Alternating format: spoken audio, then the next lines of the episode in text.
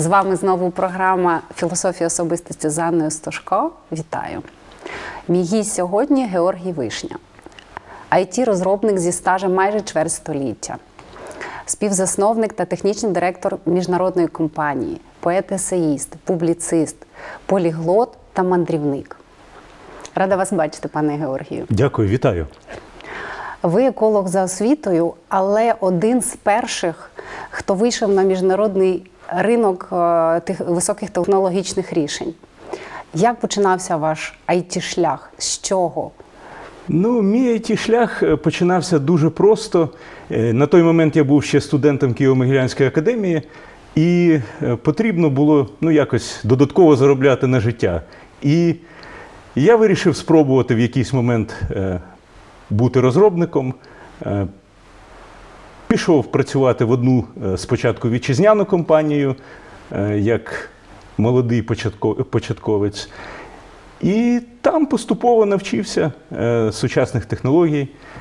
Десь пропрацював 5 років в цій компанії, і вже після того був готовий працювати далі вже на міжнародні проекти. Ну, це ви якось легко розповідаєте. Якщо як, яка ваша історія пов'язана зі штатами, наскільки я знаю, це було пізніше, раніше, на якому етапі е, Значить, вашої діяльності Зі в ІТ? Штатами в мене було два епізоди. Перший епізод був, е, коли я працював е, в компанії Міротек. Е, Там, е, якраз в той момент, коли я працював там, е, е, виник дуже такий великий, потужний е, новий замовник. І е, була сформована така делегація з трьох е, фахівців, е, які б висадилися туди ну, досить на тривалий час до замовника, зрозуміли його бізнес, зрозуміли його системи. І таким чином, от я доволі тривалий час знаходився в Каліфорнії. От, і після того, повернувшись уже сюди в Україну, це дозволило потім уже компанії Міротек е, доволі успішно співпрацювати надалі з цією компанією великою. І вони, до речі, дотепер з ними працюють. Наскільки важко задовольнити потреби вибагливих е, іноземців клієнтів? Е, Ну, насправді їх треба розуміти, їхню ментальність, їхні, скажімо, правила гри, їхні звичаї. Як тільки, скажімо, ці культуральні речі ти починаєш розуміти, починаєш говорити з ними на спільній мові, як то кажуть, то в принципі це легко. Це легко. Е, Зараз дуже багато українських вітчизняних it розробників молодих також хлопців. е, Кінцевий продукт виробляють все ж таки на замовлення іноземних компаній. Як ви вважаєте, можливо, варто робити це для України в Україні? Чи є такі можливості?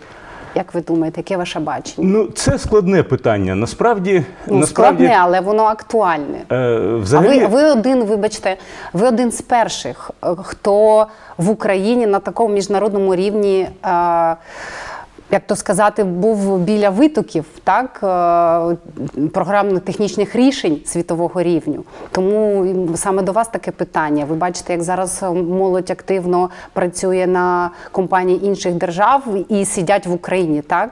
Чи є вихід, чи є можливість, чи варто, чи можна робити кінцевий продукт для України? Е, ну, ви знаєте, для того, щоб е, продукт був для України, потрібен ринок, потрібен стабільний ринок. На жаль, е, те, що ми маємо зараз в Україні, це, скажімо, невеличка кількість е, великих, крупних таких державних або постдержавних там приватизованих концернів і е, дуже такий великий проширок малого бізнесу, який, в принципі, не потребує таких складних технологічних рішень, на жаль. І тому тут цей сегмент великий е, малого ринку його цілком задовільняють стандартні, мені здається, продукти там, світових розробників. Е, Для крупних концернів працювати можна, але в цьому є теж свої е, проблеми, тому що великий бар'єр для входу, скажімо, в проекти таких організацій. Цей цей бар'єр державного рівня чи Ну, якийсь нав- державно, так скажімо, державно е, адміністративного я б це назвав би, хоча є такий термін корупційна складова, але ми його не будемо тут, е, на жаль, вживати. Ем, Тому, на мій погляд, на мій погляд, е, скажімо, в Україні нарешті повинні запрацювати закони, створитися зрозуміле правове поле, і це полегшить життя, скажімо, ну, всіх секторів економіки, і в тому числі і IT, і тих, хто хотів би споживати якісні теж вітчизняні продукти. Тому що зараз, наприклад, е, ми дуже часто спостерігаємо, коли талановиті е, розробники створюють дійсно талановиті е, проекти, і потім з ними переїжджають там до Європейської Унії чи там до Сполучених Штатів Америки, до Канади і вже е, провадять свій бізнес там. Е, Тобто той самий месенджер WhatsApp. Але і інші. рівень покупця в Україні відповідає вже вимогам іноземних клієнтів. Тобто продукт той якісний, який українці виробляють для е, інших країн на замовлення, так він вже затребуваний в Україні.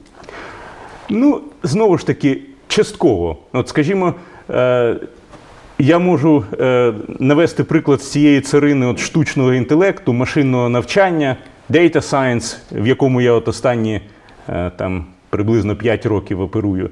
Е, в цьому сегменті, е, скажімо, є потужні корпорації типу ДТЕКу, типу Київстару, в яких досить гарні потреби вже в цьому є, і досить гарні вони впроваджують рішення. При цьому вони і мають і свою команду непогану, і так само вони Залучають. залучають сторонніх якихось підрядників, навіть продукти е, закуповують певні спеціальні. Е, Але, скажімо, частка таких от організацій, вона, на жаль, нехтовно мала. Е, Тому казати про масовий попит на е, там якісь custom machine learning solutions не доводиться. Той же час, скажімо, от, е, штучний інтелект да, повертається до нас на масовому ринку у вигляді дуже тих самих асистентів віртуальних для мобільних телефонів, там Siri, там Google Assistant. Тобто, е, але ми вже споживаємо це як продукти, які постачають нам світові е, розробники, світові якісь бренди. І навіть е, далеко не завжди ми замислюємося над тим, що, наприклад, Хто тут високі технології. От. Ем, ну і дійсно, е, безліч історій, от щодо, ви правильно кажете, хто розробник, безліч історій. Ми вважаємо, що це Да. десь іноземна програма, скажімо, а розробляв її може той же самий українець. правда? Так, тому що, ну, от, наприклад, була така знакова свого часу компанія Тесарт, е, де мені теж довелося працювати. На жаль, вона збанкрутувала. Але факт лишається фактом, що, скажімо, е, ця компанія е, долучалася до розробки певних там програмних компонентів і комунікаційних компонентів для е, супутникової системи зв'язку Iridian. Це така ну, майже космічна система зв'язку, яка використовувалася в Північній Америці е, ну, досить серйозними урядовими організаціями, військовими організаціями. І от маленький компонент цієї системи вироблявся тут. От. Але він вироблявся на замовлення американського вендора, е, підрядника, який в свою чергу е, продавав це вже як е, упаковане рішення для державних структур Сполучених Штатів Америки. Ну, Так є. тобто така ситуація. Який ваш досвід роботи, діяльності з Польщею в Польщі? Ну, Польща, вона близька українцям ментально, і це безумовно, ну скажімо, е, дозволяє українцям легше адаптуватися, входити туди.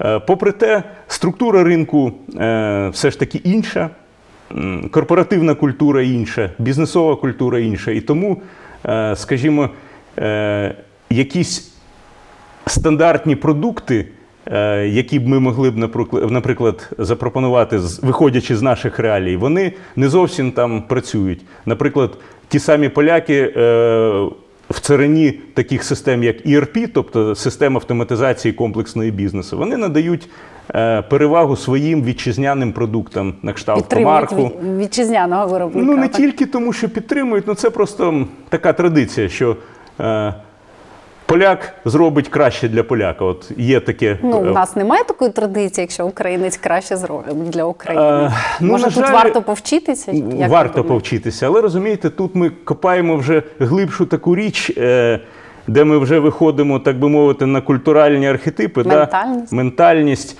Е, На жаль, ми зіпсовані тим, що ну, ми знаходилися в колоніальному стані дуже багато, Ну, бездержавному. історія. Голодомор нас замучив. Да?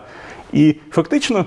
е, В нас втратилася реально довіра один до одного. У нас немає от такої соціальної солідарності. Ми очікуємо, що хтось нас там обдурить, да, хтось там на нас наживеться. Ну, да. ви думаєте, що е, саме тому вважається, що іноземне звідкись продукт краще, ніж е, свого власного частково, виробництва? частково. Але тут розумієте, просто ще така річ: от ти, наприклад, талановитий розробник, ти хочеш зробити свій продукт. Ти починаєш його робити, і далі ти опиняєшся все ж таки, на жаль, в нашому культурному середовищі, де е, Це перший бар'єр, про який ви говорили. Да, да. Це і там стосунки з державними структурами, які завжди непрості. Це і, е, скажімо, е, очікування ринку, да, тому що е, покупці, так само як і продавці, вони очікують, що їх надурять. Да, і тому вони. На жаль, так само ставляться для, до тебе е, як до вендора.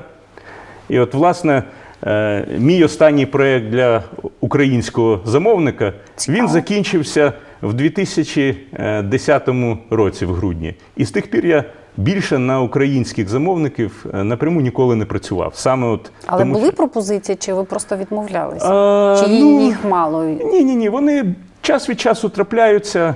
Ну просто ще знову ж таки, от в цій царині, де я зараз працюю, е, от системи штучного інтелекту, машинне навчання, бізнес інтелідженс.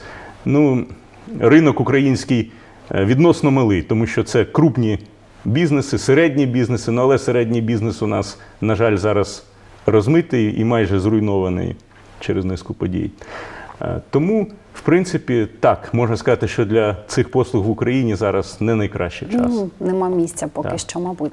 На ваш погляд, it технології вони шкодять чи допомагають людині? Я зараз про комп'ютерні ігри, ем, можливість знайти в інтернеті що завгодно, доступність, все доступність, так?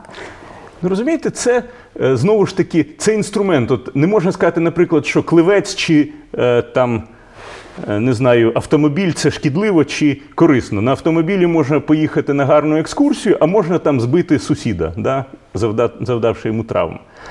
Е, Тобто, все залежить від того, як ти застосовуєш цей інструмент і яка твоя мотивація. Тому, звичайно, it технології відкривають е, величезні можливості і в навчанні, і та сама віртуальна реальність, да, вона, е, технології віртуальної реальності, вони можуть допомогти нам зробити кращі освітні рішення, кращі, е, ну не знаю, дуже багато застосунків.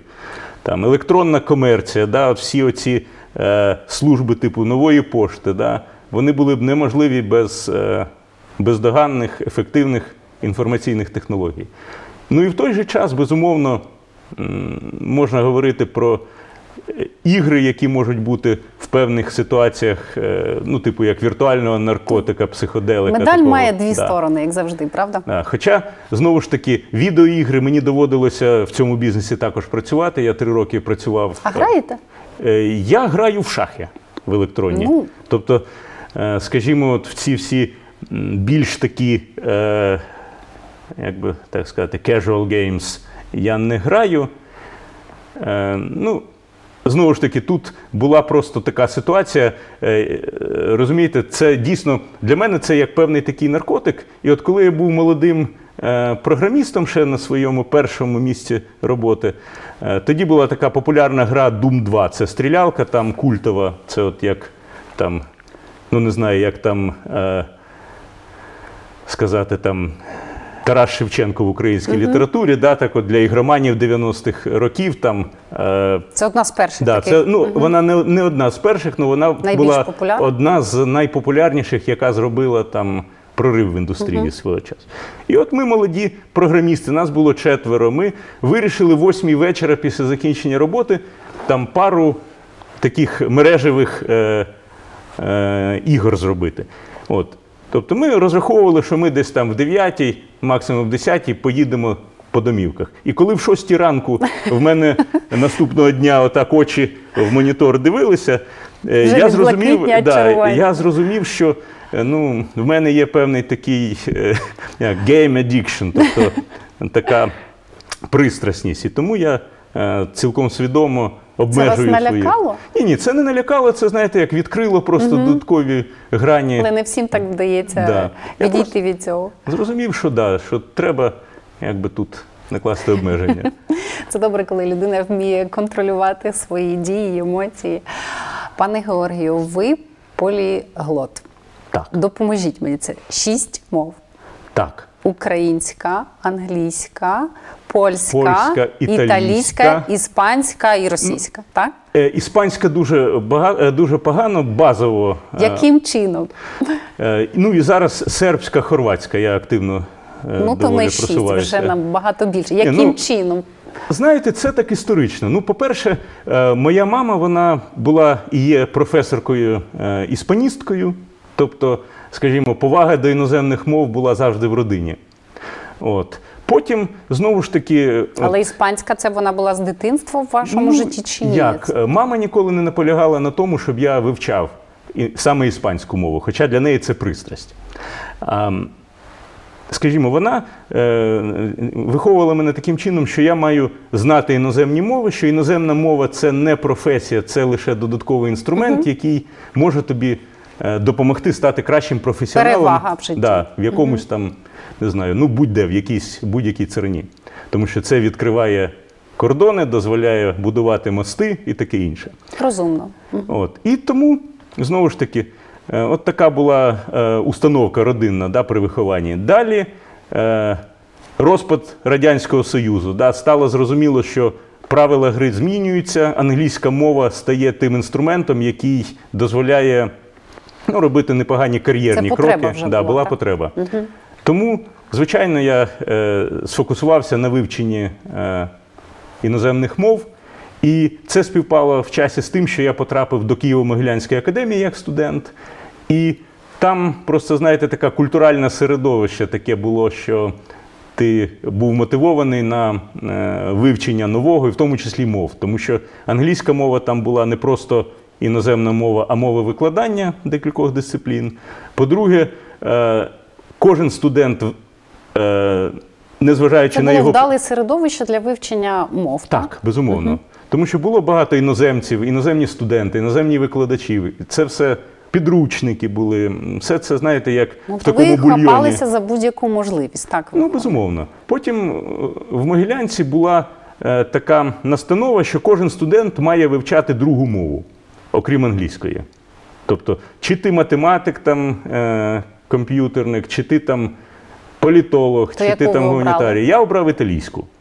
От. Е, Тобто вона, е, ну скажімо так, вона мені на той момент здавалася безко... е, не дуже корисною, але мені просто хотілося. ну От. вона І- гарна, так. вона дуже гарна, співоча. І потім, забігаючи наперед, я можу сказати, що вона таки мені допомогла і в бізнесі з часом. Бо було декілька італійських замовників, і хоча вони цілком чудово розмовляли англійською мовою, вся проектна документація велася англійською мовою, але те, що ти міг там якісь речі їм висловити їхньою рідною мовою, це ну, відкривало. говорити однією мовою. Да, відкривало просто серця. Тому що люди люблять, коли їх розуміють, коли їхню культуру е, поважають, і це ну, додає додаткові такі Скільки речі. країн ви відвідали?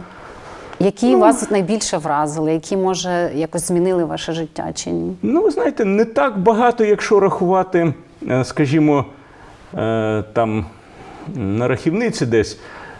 Десь, я думаю, 15 країн загалом було. Ну, але в мене більшість подорожей моїх якось так співпадало, що вони були по бізнесу. Тобто я був туристом у вільний від роботи у бізнес, від бізнесу час.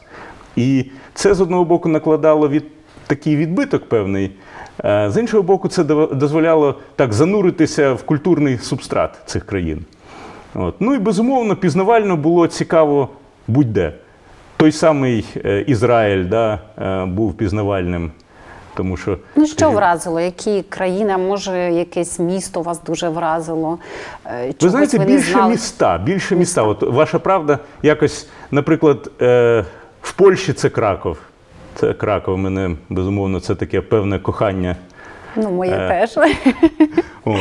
Тому е, в Італії це безумовно Флоренція, Рим.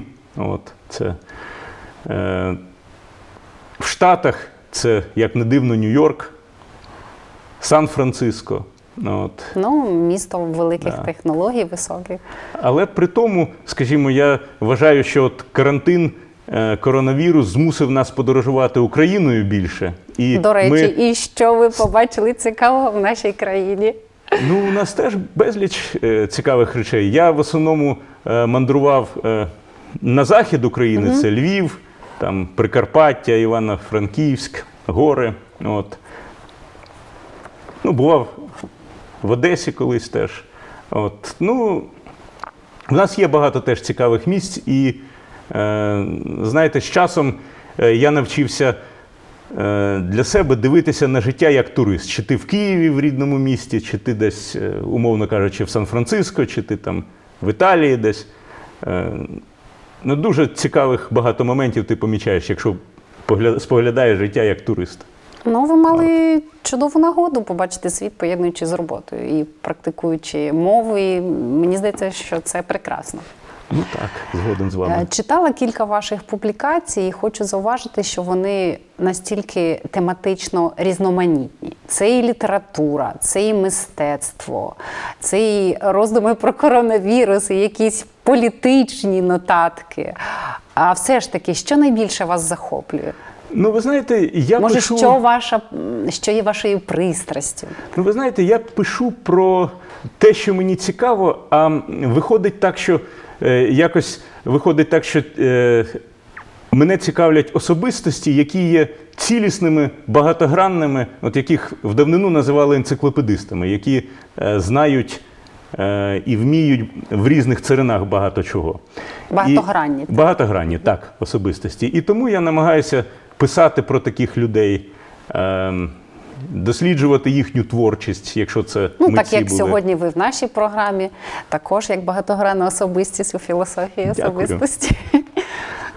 Е, ну, скажімо, от е, можу такий місточок перекинути до цієї е, частини. Є такий е, пан Юрій Лисенко, е, відомий е, досить в колах державний діяч, е, держслужбовець високого рангу. Е, він свого часу був. Е, скажімо, е, першим і другим секретарем посольств України в Сербії, в Хорватії. Він був головою протоколу Віктора Ющенка, президента тодішнього. От. При цьому він дуже талановитий поет, перекладач, педагог, який виховав дуже багато, скажімо, фахівців і журналістів, і лінгвістів, ну і не тільки, багато кого. І е, от такого е, штибу особистості мене завжди е, до себе притягували, тому що е, в них є чому повчитися, Захоплювали. захоплювали да. Е, ну і власне, от. Е, Історія з Хоку вона теж почалася е, з Юрія Лисенка, тому що він, як поет, е, працює під псевдонімом е, Юрко Позаяк, і він один з перших е, в Україні він запровадив цей хоку як стиль поетичний, е, укрохоку, так званий. От. Але він Навіть так? його подавав в такому бурлесковому стилі. Його цикл е, віршів хоку називається алкохоку, алкоголістичні хоку. Тобто він дуже так жартівливо до цього всього підходив. Там, от, наприклад, лише вчора ми з тобою сіли пити, а вже на дворі осінь. Тобто, от такого плану дуже гумористичний, в той же час дуже філософський. І от, скажімо, читаючи це, е, читаючи, до речі, поезію Хоку Подерев'янського, у нього дуже цікавий цикл поетичний самурай є. От. Тобто, це все якось ну, безумовно відкладалося. Е, Потім класика японська, там Басьо, Ісса. Були в Японії? Ні, не був. І, Все в принципі, попереду. японську мову я майже не володію нею. Тому я так, скажімо, можна сказати, як аматор хоку. То чому хоку? Такий маленький, такий е, філософський жанр, але дуже змістовний, так? чому? Ну, Ви знаєте, хоку як жанр він в Японії сформувався як е, такий філософсько-природничий жанр е, споглядання природи, споглядання настрою людей і поєднання цього в якомусь такому коротенькому, е, такому Влуч- есенційному, влучному, влучному стилі. Да. Е, і, власне, я колись за освітою теж був природничником. Там екологія, біологія, хімія, математика це все було для мене близьким. Філософія вона близька, тому що ну просто не, неможливо жити, не будучи філософом. бо. Да, тому що ми думаємо так. І це все якось воно от поєдналося. А що стало насправді е, таким е, тригером, да, що саме змусило написати перший хоку, це був певний досвід в Карпатах. От уявіть, ви знаходитеся на майже тисячу метрів над е, рівнем е, океану, якась там полонина, періщить дощ, глиняні дороги всі розмиті. І от ви на цій полонині бачите ланос, який стоїть просто в луці безхозний. І оце е, в мене просто, знаєте, пробило трошки мені свідомість. І от, З'явилося да, натхнення. перше хоку, таке кострубате, воно народилося про цей ланос. Ну, я його не хотів би читати, тому що воно ну, таке. Воно не відповідало класичним е, канонам от 5-7-5, е, який в японській культурі хоку е, був е, складовий такий ритм. Воно, ну, чесно кажучи, це був такий аматорський е, витвір, але коли мій друг сказав, що це щось нагадує позаяка, хоча воно і близько не нагадувало позаяка, це був такий експромт і аванс від нього, то я зрозумів, що чому би не писати. От, ну і так якось з часом став писати. І все ж таки, щось нам зачитаєте зі Е, своїх творів. ну, е, дивіться, хоку це про природу. Да, от. І зараз зима, сніг, от ті хоку, які народжуються останнім чином, е, останнім часом, вони е, десь присвячені снігу, давньому місту, в, якій, в якому цей сніг іде. От. Спробую, спробую. От, один з останніх такий. Майстриня зима. Графіті снігом білим малювала в місті. Чудово, такі. дякую. І дуже позитивно.